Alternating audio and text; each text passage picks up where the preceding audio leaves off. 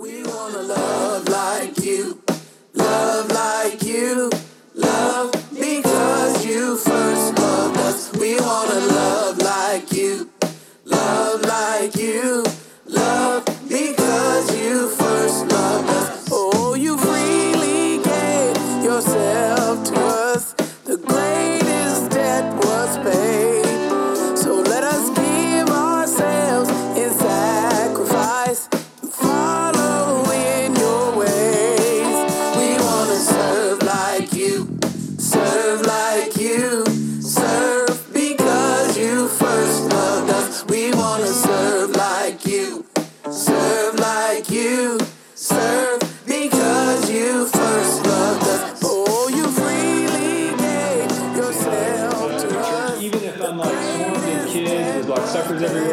to say hello to you um, if you would like to introduce yourself. So, uh, one of the things that we have been doing throughout this series is um, we've been talking about what it means to believe in God just on a very basic level. And so, we've been talking about like this is spring spring training, spring practice. We're coming back into community, coming back into uh, in-person worship. Um, and so, what does it mean to be a Christian? What does it mean at the base level uh, to believe in God? And we have come to a, a really famous chapter today in First John, where phrases like uh, "God is love" is um, are, are, are in that in that uh, section, and then "perfect love casts out fear." And I wanted to um, I want to give you a story before I read the passage, just to kind of give you a framework for how to think about uh, the term love itself. So there is a book on, on the back counter there by a guy named uh, David Benner. And Benner is a, a, writer and he's also a therapist. And he talks about seeing a, um, a troubled teenage girl named Amanda once that came into his office. And she was dressed um, like a goth and a very intense goth, uh, like with a, an industrial sized chain that connected a, a dog collar that she's wearing to, to her belt and she didn't even acknowledge his presence when she walked into the door, but her mom was with her. And uh, he asked her, because this was his practice, he said, Amanda, would you be okay if your mom joined us in our, in our session when we, uh, when we talk? And she said, My mom is my best friend, and she's here because I invited her. And David was like, "Oh, that's that's interesting," because he usually uh, senses tension between uh, troubled teenagers and, and, their mothers. And uh, so he asked, he's like, "Well, how did how did that come about? How are you guys still so close?" And she said, "For as long as I can remember, every night of my life, I end the day by getting in bed with my mother and snuggling." And her mother uh, disproved of her use of drugs, her promiscuous sex her astoundingly profane language, as it says, her satanic practices.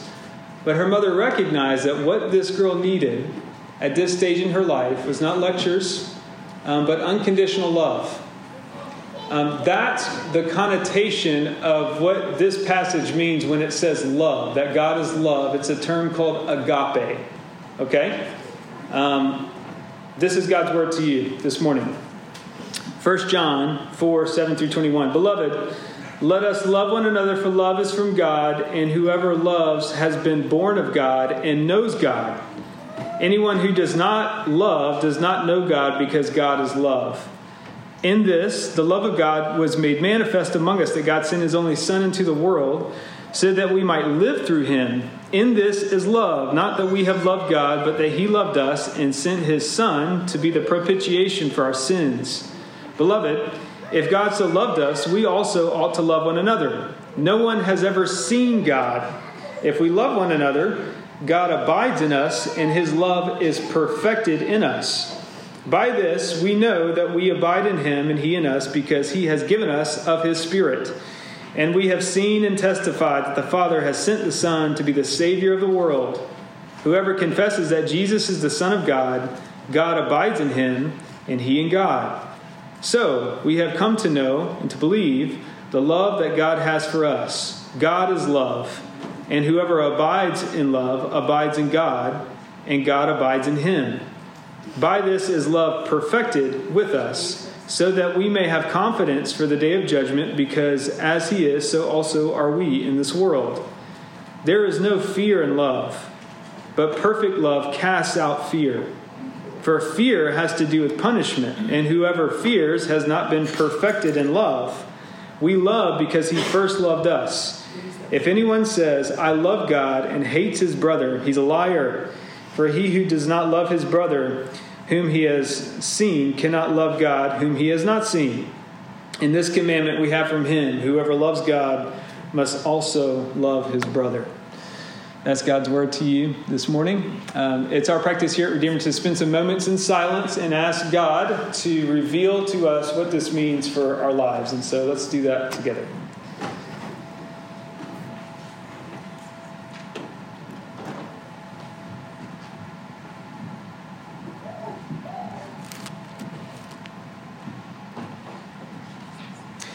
Father, it is a mysterious thing that you inhabit uh, not just individuals, but communities by your Spirit. You indwell us. And when we love one another, when we uh, sacrifice for one another, when we move towards each other, even when it hurts, um, that is evidence that you're here. And so, Lord, I pray, even as we read these words and even as uh, I preach, that the Holy Spirit would be making us into a model home of the future, a little window of heaven. And it seems foolish to ask this because we know who we are. We know the brokenness that's within. We know how dysfunctional we can be, but that's not the point. The point is that you sent Jesus into the world to fix everything.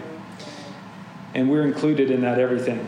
And so come now by your Spirit do it. In Christ's name, amen.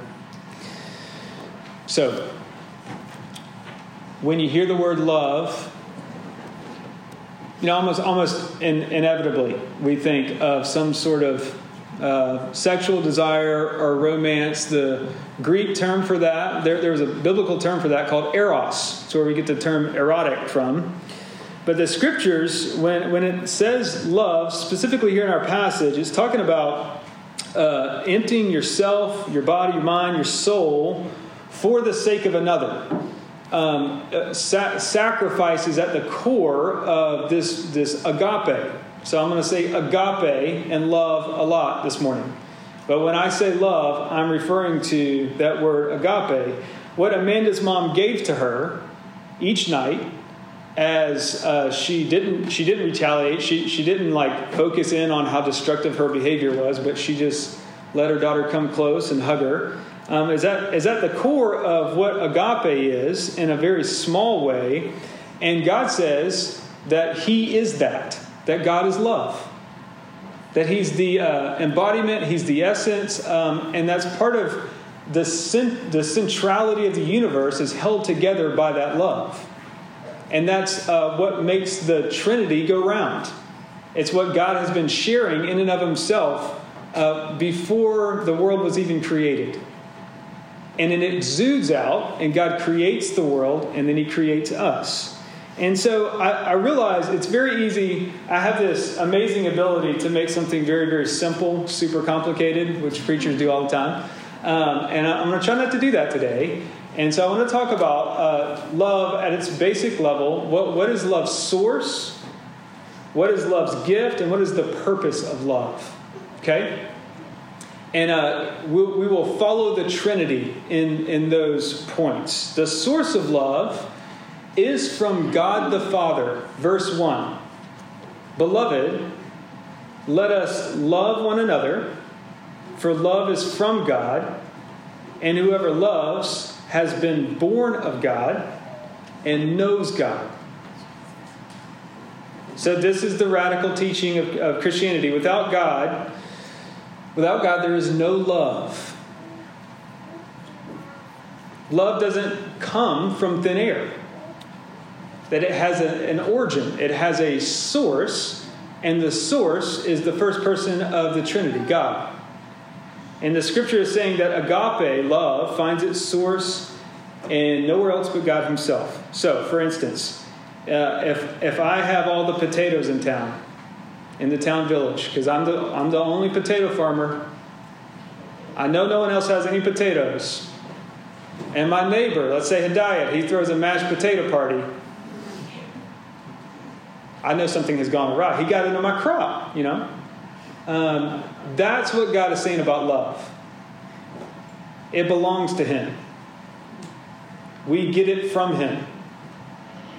Uh, Martin Luther King Jr. constantly said that this is the kind of love that can restore an entire nation. Agape. And it's from the God of the, the Bible. He, he was not unaware of how bad his enemies could hurt him. He talked about justice constantly, but he said this is the center agape.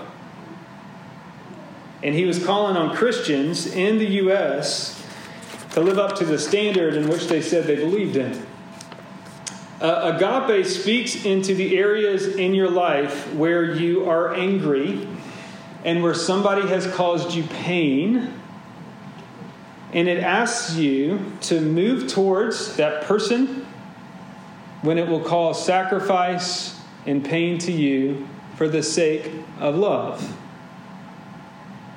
Meaning, agape is actional, it moves you into action. God makes the first move into creation towards you, and that order is important in verses 10 and 19. What that tells us um, is that this was not did, didn't originate in us, and we don't act first. It's God that acts on us, and that is always the case. God takes the initiative with human beings. That's why we have a call to worship. It's God initiating into our lives and saying, "Hey, uh, I want to engage with you." It's like when you know the when you get in a fight with somebody and you give each other the silent treatment because it's awkward, right? Um, it's always the person who wants to initiate in kindness that is the first mover towards love because they want you, they want you back. That's how God is. And many times, you know, when we think about belief in God, we, we think, okay, I'm going to start loving God now. I want to investigate what, what, it, what it's like to, lo- to love God. And before you get very far in the faith, what you begin to realize is that God had already put a bunch of things in place and had planned for you to make that choice. That He initiated with you far before you did with Him. The reason why this is important to understand because the measure at which you are convinced of love's origin and order will be always the exact measure of love you show towards other people. You guys have heard me say this countless times. It's proportional. The measure at which you see God's love will be the measure at which you love others. And you may say, well, how can how can that even if this is true, even if this is the source of the universe, like how does that change the way that I feel towards somebody? Um, how how is it possible to love somebody that I hate? How can I sacrifice for someone who's already taken so much from me? And this is how we, we look to Jesus Christ. The second point, the gift of love, the Son. Verses 8 through 10. God is love. In this, the love of God was made manifest among us, that God sent his only Son into the world so that we might live through him. In this is love, not that we have loved God, but that he loved us and sent his son to be the propitiation for our sins.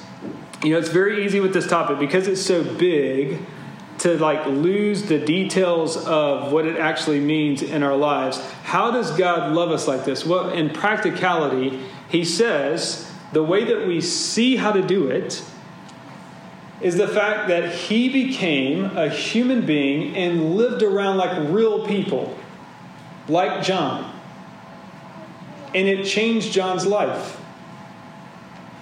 John is said to have been walking around Ephesus, older in his age, just mumbling to himself, Beloved, love one another. Beloved, like an old man out of his mind. Because, because of his interaction with Jesus, he snuggled with Jesus, by the way. He laid on Jesus' chest and it changed him because God was a real person in the person of Jesus Christ. It was, and this is, this is how uh, God talks about it. He says, This is my gift to you, earth. This is my gift to you, people. Um, this is my present to you. And one of uh, John's favorite verbs that he uses throughout this passage, too, is the word sent. He sent this from, from the source of God Himself. He sent Jesus to be our gift. You know, when you're a child, the antici- and even when you're adult, uh, the anticipation of what could be under those presents under the tree, it's exciting. It really is. Um, but there's nothing better than Christmas morning when you get to actually open those presents, right? And the glory of it. And the reason why is because you're unveiling something that was sent specifically for you that will uh, make you delight, have delight. Now, Sinclair Ferguson gives this great uh, illustration, a famous illustration about uh, what's at the core of sin. And he says, Imagine um, you have a, a, father and a child, and that father takes the child all throughout the, a toy store that they just love. And they're looking at all these toys and, and the father's saying don't, don't all these toys look great child? And, and the, the child's like yes dad um, and shows them toy after toy after toy and then at the end of showing them all the toys in the store the dad looks at the child and says well you can't have any of it and that's how we are with god that's what the root of sin is a distrust that God is out for our happiness. And that He wants to shield all these good things from us. And this is the great hidden gift of God the Father. He says, I'm not like that. And to prove to you I'm not like that, I'm going to give you Jesus Christ, which is me in the flesh, which is the greatest gift I could possibly give you. And the reason why is because true life is in God, but there was something in between us and God, and it was that distrust. That we didn't think his heart was uh, inclined towards our pleasure and towards our good. And just like it cost that mother not to lecture her daughter, not to retaliate when her daughter was destroying herself, she had to absorb it. And so God does not make us pay to get close to Him. That is the heart of the word propitiation. I know that's a big word. Verse 10 propitiation means we are saved from ourselves and saved from our lust of the unloving world. And it's God allowing us to get close at His expense. He paid for it through Christ.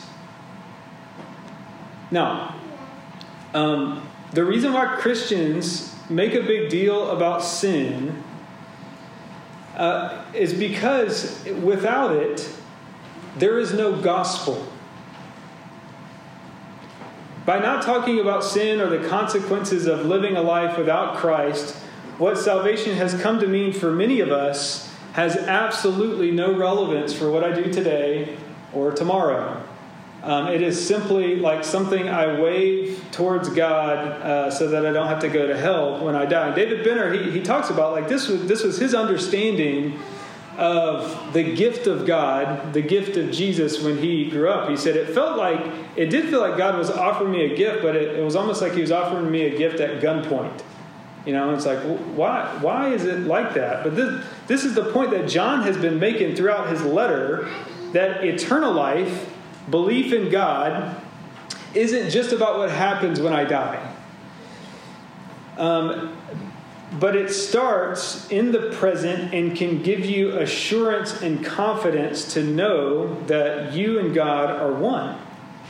And that gives you rest in all of your relationships and it gives you rest about yourself internally. And if God is the source of life and love, you will experience that deep rest for your soul and it's much more than, than insurance. And this passage is saying that what holds the universe together is that an innocent person died for his enemies.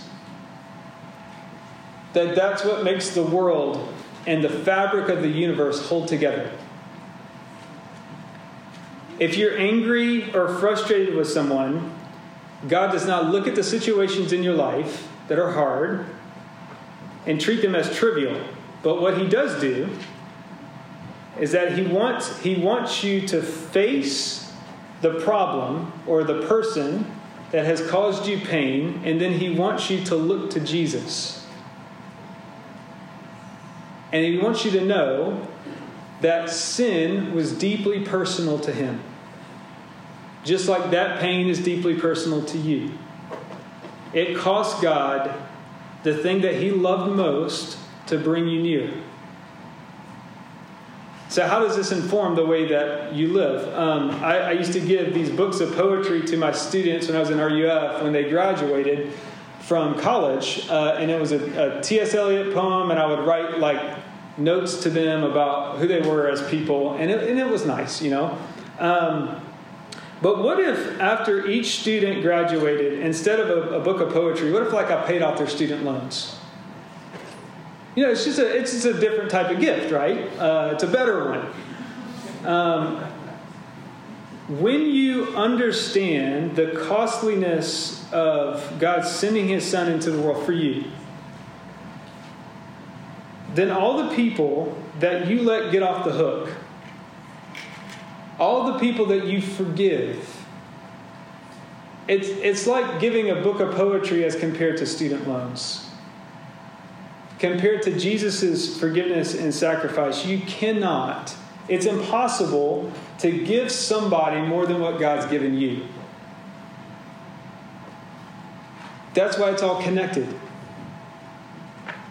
Uh, I want to talk about, and, and this is this is the part that, as I was thinking about, especially for us, I'm excited to share this with you this morning. Um, the purpose of love is so that the Spirit would show us first what it means to believe the gospel and experience it ourselves, and to expand that out into the world. Verse 11 and through 13 Beloved, if God so loved us, we also ought to love one another. No one has ever seen God if we love one another, God abides in us and his love is perfected in us. That word perfected means it reaches its goal or reaches its completion. By this we know that we abide in him and he in us because he has given us of his spirit. The purpose for love is so that people can experience and see God among each other. I want you to pay attention to this quote very closely, okay?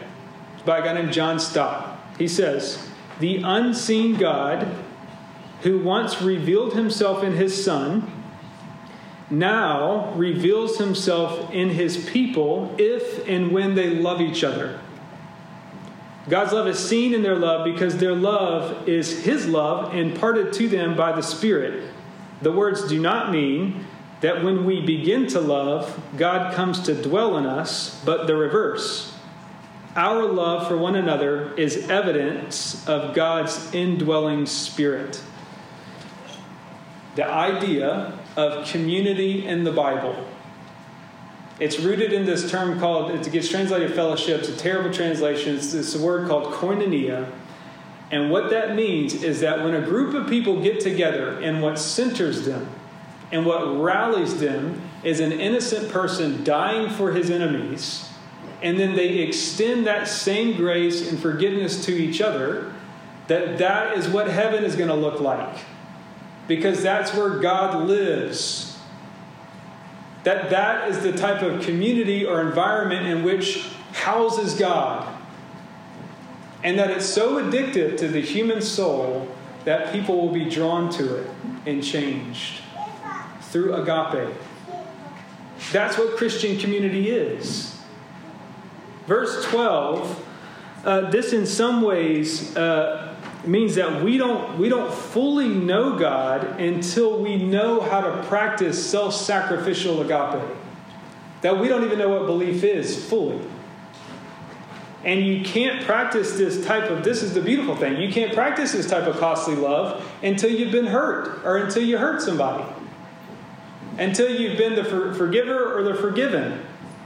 And it is in your pain that you have a chance to experience the, the love of Christ completed in your very existence. That, I mean, the scriptures talk about this. We fill up what's lacking in the sufferings of Christ. Continuing on, that's the work of the Spirit. This is how, this is how you believe the gospel. You love one another when it hurts. Through receiving and extending that love with somebody else. This is why it's so cru- it's crucial to stick it out with a Christian community, especially when you're angry. Because you can't learn this in a classroom. You can't learn this from somebody preaching it to you. You have to experience it. You must experience the pain of Christian community if you want to believe.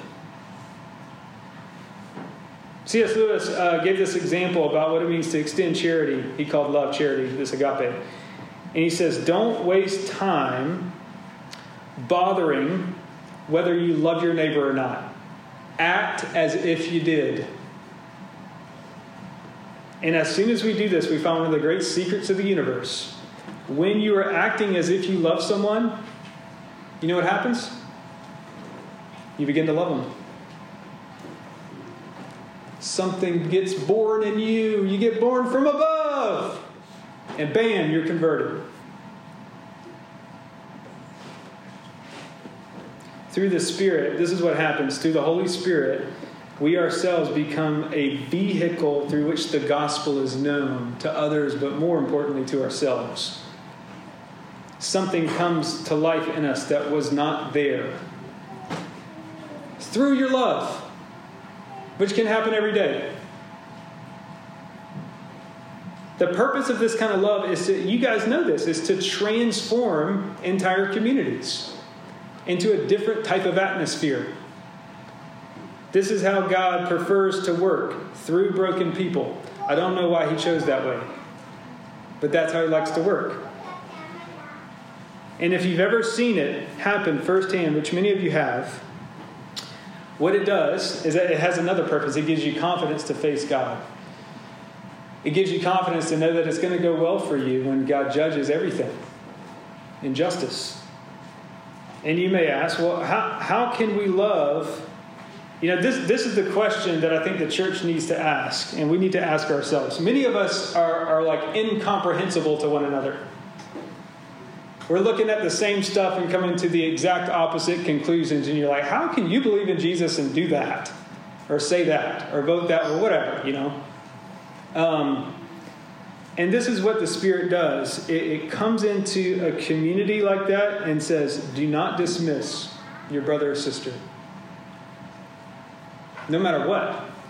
What if they, what if they did the worst thing? What are you called to do? What centers you? An innocent person dying for his enemy. Ain't nobody innocent in here.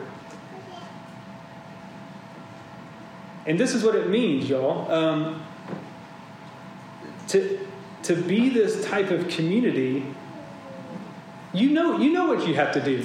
You got to be around one another. You got to be face to face with one another. You got to get offline. You got to be in the presence of somebody that you can hurt, that you can forgive, that you can have fun with, and live life. And God will show up.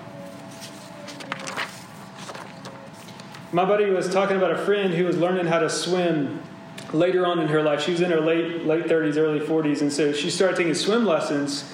And after a while, she asked the instructor, She's like, I, we, I really want to swim fast. How do I swim fast?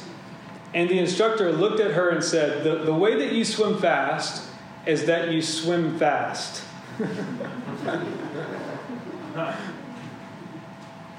uh, the way that you love is that you love. It ain't complicated, it's just hard. You know what to do. I know what to do. And this leads us to the final reason why God loves us. It is to eradicate fear. that fear doesn't have a place when your gut instinct towards those who may even hate you is to move towards them in love. There is no place for fear in, a, in an environment like that.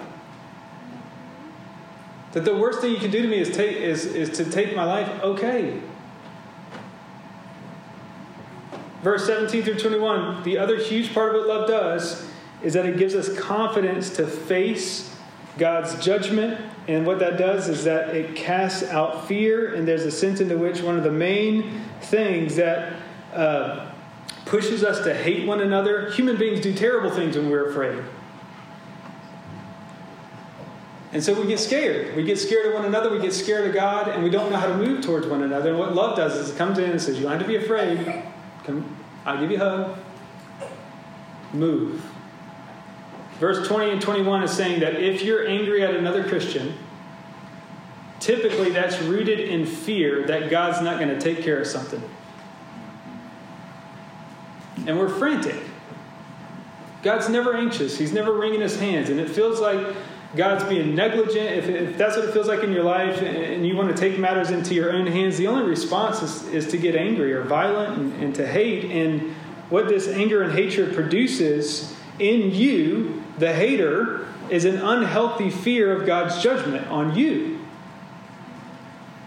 And verse 20 is saying a person in the church is the closest visible display of God that we have on earth. You see God in other people. You, you can't even see God, He's invisible. But when you stand before another human being, you are in essence in the presence of, of the image of God. And if you can't lear, love, learn to love what's right before you, how, how are you going to learn, learn to love God?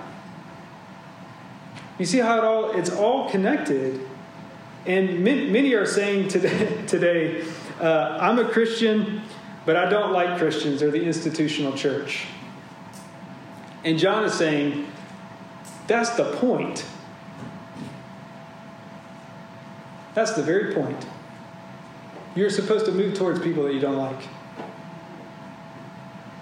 If you had love for people that you wouldn't naturally sacrifice for, that's how God makes himself known in the world. God wants you to work it out through love. He wants me to work it out through love, which hurts. Those are the times in the Christian life, um, you know, when I, I've I've have like one thimble taste of experience about what I'm talking about right now. I'm very bad at loving people, but when I do, even if it's for like half a day, um, I'm like, oh my gosh, like I want the end to come. Not like not like in a weird, unhealthy way, but it's just like I want God to come back and restore all of us because sin has warped everything.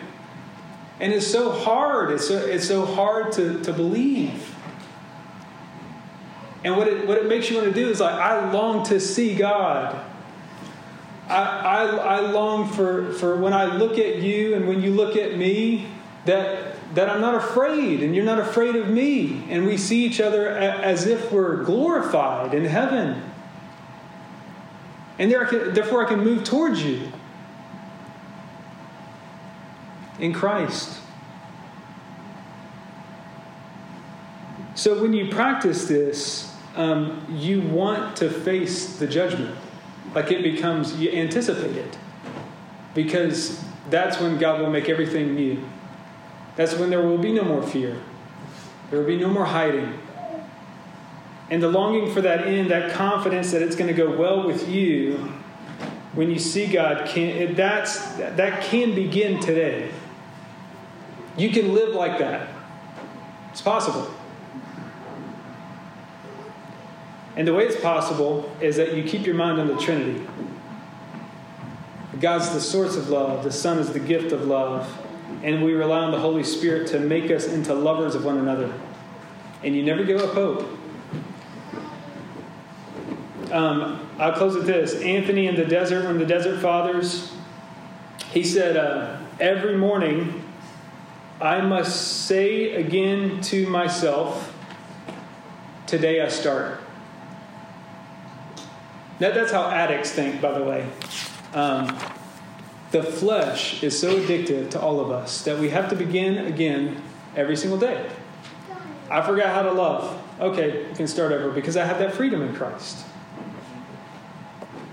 Let's pray.